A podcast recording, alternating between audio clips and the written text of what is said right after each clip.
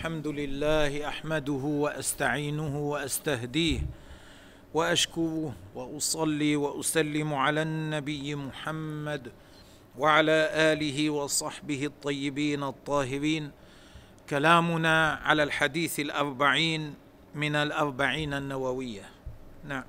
الأربعون. يعني هذا الحديث الأربعون وهذا الحديث أصل في قصر الأمل في الدنيا.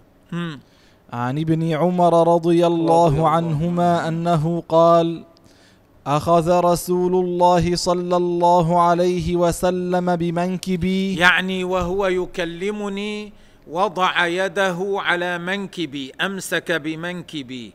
وهذا حتى يتوجه قلب ابن عمر بالكلية للاستماع لما يلقيه إليه رسول الله صلى الله عليه وسلم. هذا يدل على أن لابن عمر منزلة عند النبي عليه الصلاة والسلام وفي الوقت نفسه هذا يجعل قلب ابن عمر قلب ابن عمر متوجها توجها كليا للاستماع لما يلقيه رسول الله صلى الله عليه وسلم. وكان شيخي رحمه الله تعالى أحيانا يفعل هذا معي فإذا فعل ذلك وجدت في قلبي توجها عجيبا وتنبها كبيرا لما يلقي إلي ويقوله لي فكيف بالذي فكيف بالذي يضع رسول الله صلى الله عليه وسلم يده على منكبه ثم يخاطبه مم. فقال كن في الدنيا كأنك غريب. لا تركن إلى الدنيا هذا معناه. لا تركن إليها كأنك غريب. نعم. أو عابر سبيل. ثم أكد ذلك أكثر.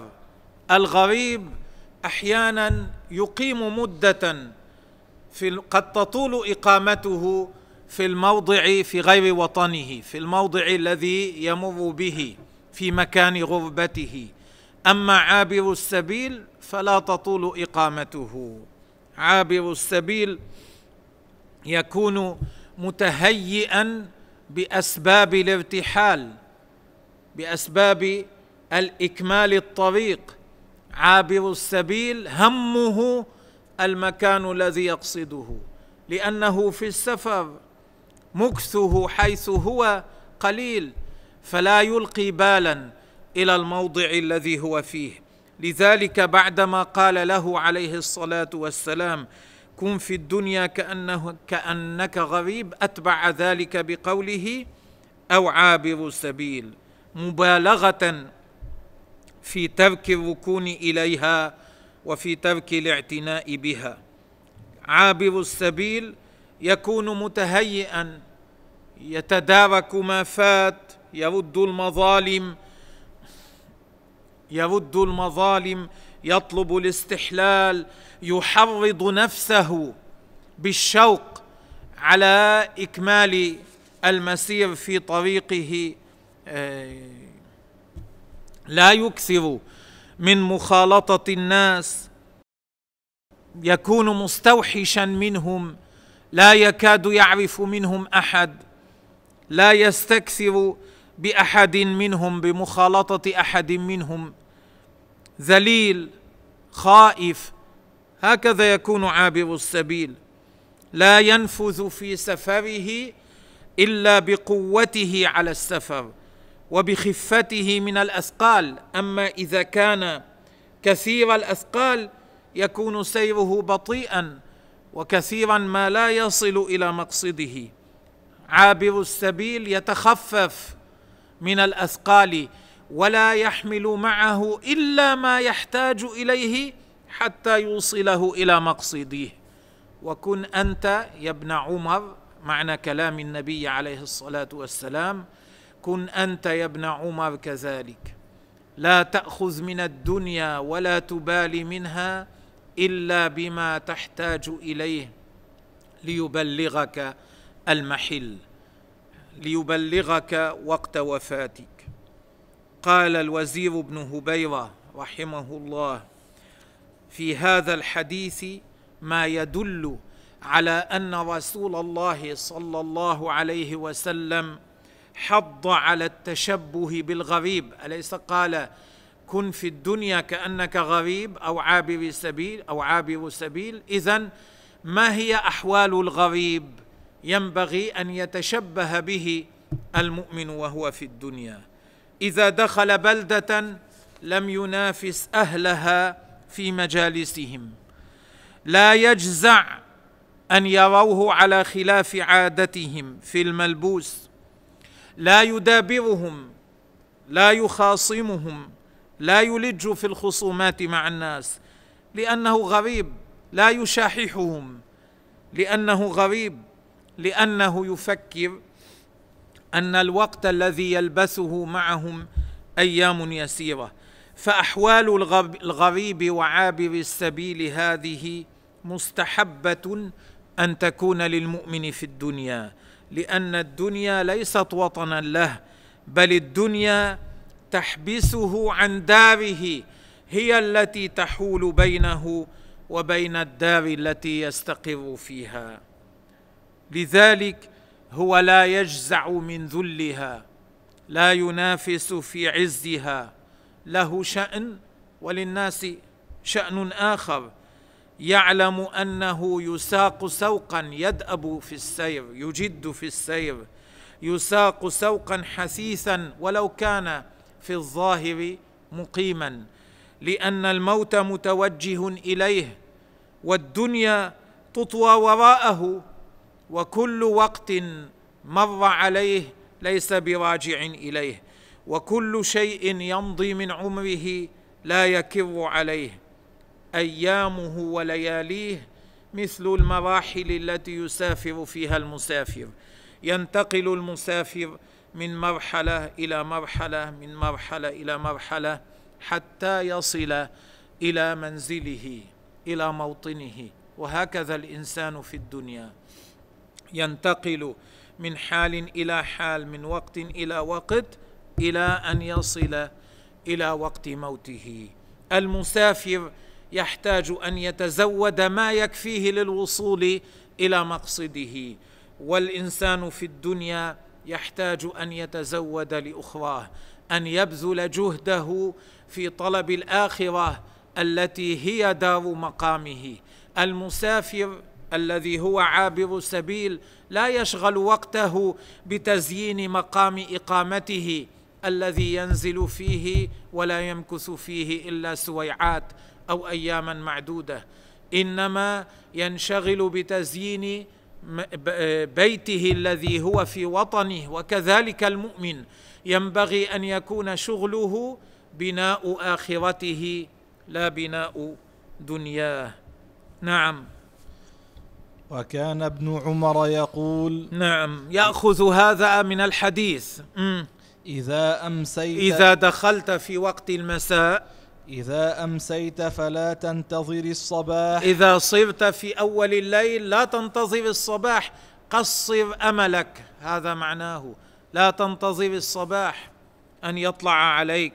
نعم. وإذا أصبحت إذا دخلت في الصباح وهو أول النهار فلا تنتظر المساء. لا تنتظر المساء إنما ليكن الموت نصب عينيك فاستعد له فتستعد له بالعمل الصالح.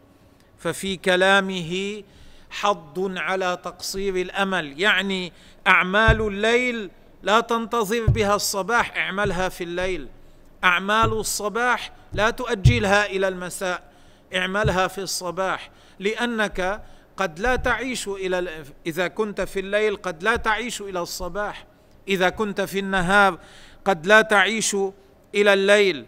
لا تحدث نفسك بتأخير أعمالك الصالحة بل كل شيء من الخير بادر فيه وأسرع إليه.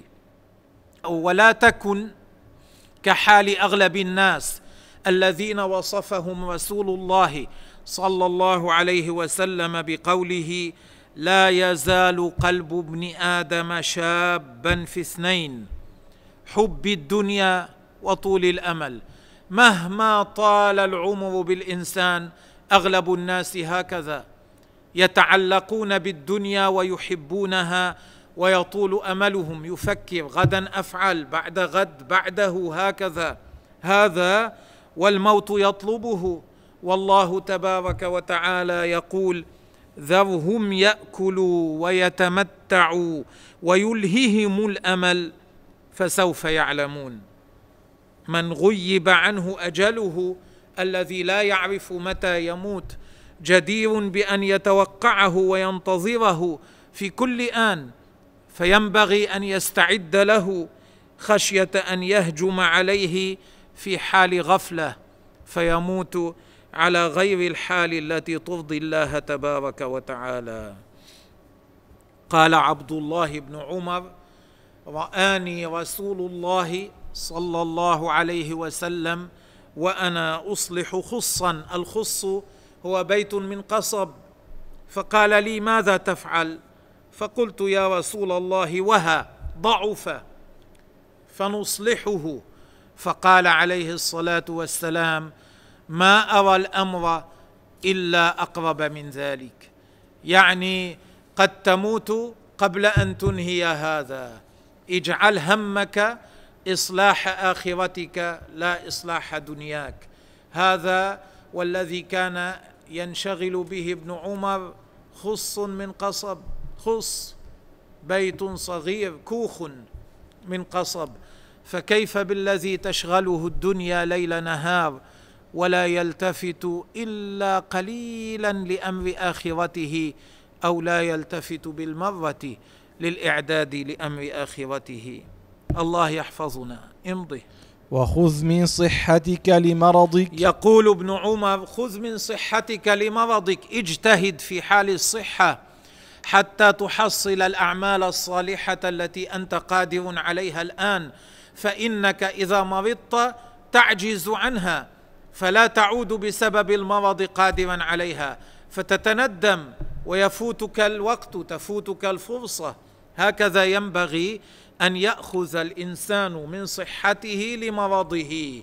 إذا كان في حال الصحة يغتنم الوقت فيعمل الأعمال الصالحة. نعم. ومن حياتك لموتك. ومن حياتك لموتك. اجهد في فعل الصالحات. أنت الآن حي. المجال مفتوح أمامك لفعل الصالحات. اجهد في هذا. فإنك إذا مت خرجت من دار التكليف والعمل. وأفضيت إلى ما قدمت. فإذا كان ليس لك زاد فيا حسرة عليك. ويا حسرة منك في تلك الحال. قال علي رضي الله عنه ارتحلت الدنيا مدبرة وارتحلت الآخرة مقبلة ولكل واحدة منهما بنون. فكونوا من أبناء الآخرة كونوا من طلابها يعني ولا تكونوا من أبناء الدنيا. اليوم عمل ولا حساب وغدا وغدا حساب ولا عمل. نعم. رواه البخاري. الحديث رواه البخاري ورواه غيره. وفي اخر ورواه ابن ماجه. وفي آخره زيادة. وعد نفسك من أهل القبور. ورواه الترمذي. وزاد في قول ابن عمر فإنك لا تدري يا عبد الله ما اسمك غدا. يعني أنت لا تدري على أي حال تكون غدا. ماذا يكون وصفك؟ ماذا يكون رسمك هل أنت في الأحياء غدا أو أنت في الأموات؟ لذلك اغتنم وقتك الآن في طاعة الله. الآن المجال مفتوح لك الباب مفتوح لك. اغتنم الباب اغتنم الوقت في تحصيل العمل الصالح والتزود للآخرة قبل أن يسد عليك ذلك. إذا هبت رياحك فاغتنمها فعقبى كل خافقة سكون ولا تغفل عن الإحسان فيها. فما تدري السكون متى يكون؟ إذا ظفرت يداك فلا تقصر. فإن الدهر عادته يخون والله تبارك وتعالى أعلم.